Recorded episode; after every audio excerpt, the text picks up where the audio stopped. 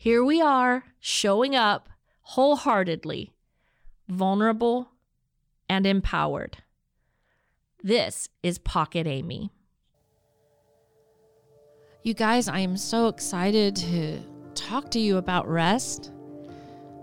I'm hoping that these episodes on rest are just really starting to feel almost rhythmic and, and invitational. Welcome to this discussion on rest. I pray that as you listen, that you begin to contemplate all of the different ways that the idea of rest can manifest in your life. The idea of digital and technological rest and detox, the idea that you can have mental rest, that you can actually slow down the overthinking and the cognitive busyness by entering into some deep breathing exercises and just really being mindful of how much our brains are sometimes what needs the most rest, not necessarily just our bodies. But then also that you're contemplating are you getting enough sleep? Are you being intentional about a bedtime routine? Are you creating, you know, setting yourself up for success with a good sleep schedule? Your body and soul needs that so much. Um, I've I've heard that between 11 p.m. and 2 a.m. is when all of those beautiful restorative chemicals and hormones are released in our bodies. And if we're staying up till 2 a.m. in the morning, you know, uh, 2 a.m. in the morning, 2 a.m., um, I think, you know, we're missing a beautiful opportunity to just have a physiological blessing, right? So, physical rest, digital rest, mental rest. I, I'm hoping that you're just beginning to contemplate, like I said, all of the different ways that you deserve and need rest and all of the ways that it will help you show up as your true self because not all of this is just for our sake, right? For heaven's sake and for the sake of the world. Get some rest. Get some rest. So, I wanted to talk just a few minutes today about a resource that I really would love for you to check out that I just recently discovered. And so, I wanted to talk a little bit about this idea of theological rest. um, I don't know what else to call it, but really, I just wanted to give you a theological foundation all the way back in the book of Genesis, in chapter one. And I want to direct you to this amazing podcast called the Bema podcast, and it's spelled B E M A. And I'm just now starting to listen to it, and it is extremely important that you go all the way back to season one, episode one, and listen to this amazing theologian unpack for us what he has learned from his mentor, a rabbi, about the biblical mandate for us to rest, for us to take a Sabbath, for us to cease from our creativity and our work and rest. So please check it out. B E M A, Bema podcast.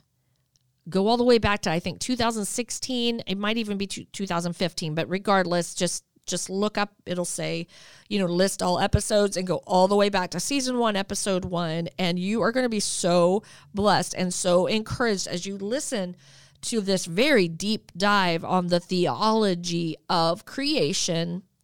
And then I'm just kind of giving you the spoiler which is there's going to be this this conclusion drawn that out of everything that was created and all the beautiful depictions of God being uh, the mastermind be- behind all of creation, that the very crux of it all is this message about rest. So go and listen to that at your as soon as possible, at your earliest convenience. Listen to that if you love to understand the Hebrew and the Eastern mindset behind the scriptures you're going to love um, just how different this is, this approach to the book of Genesis.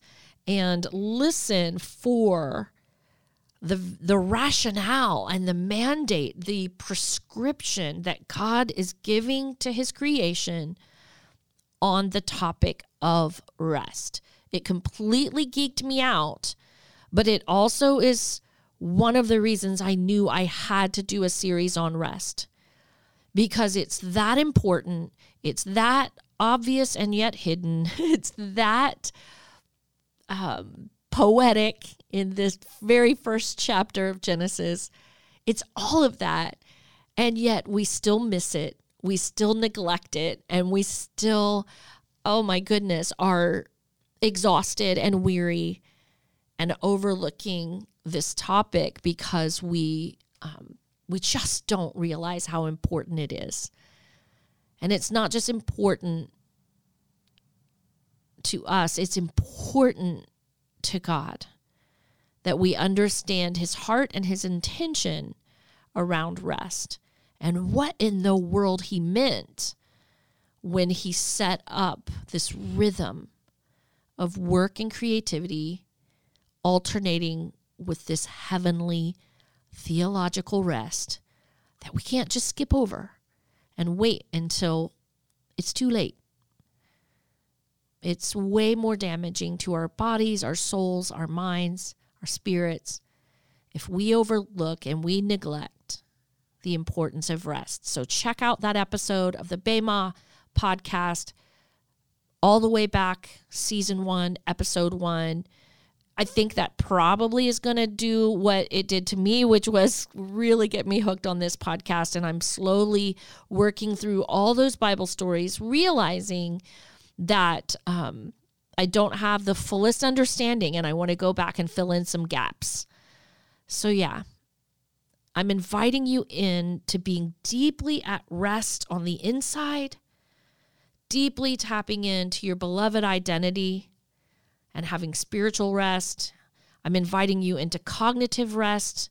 Please keep practicing some of those breathing exercises, especially if you're getting ready to enter into prayer or meditation on scripture and or just um, whatever whatsoever things are noble, trustworthy, good report. Think on these things right before you try to engage in something that's good for you. Start with this kind of breathing that just really invites you into rest all the way down to the cellular level.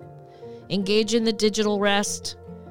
Yep, we've got some more areas of rest we're going to be talking about coming up soon, but wanted to direct you to this theology of creation and rest. This idea of work and repose if you needed any more convincing, I'd love to hear from you after you listen to that podcast because I think you're going to be just as geeked out as I was and inspired to attend to this rest more than ever before and to expand and deepen your definition of what rest even is. I bless you. I bless you this week to have a slowed down, simple, restful Sabbath.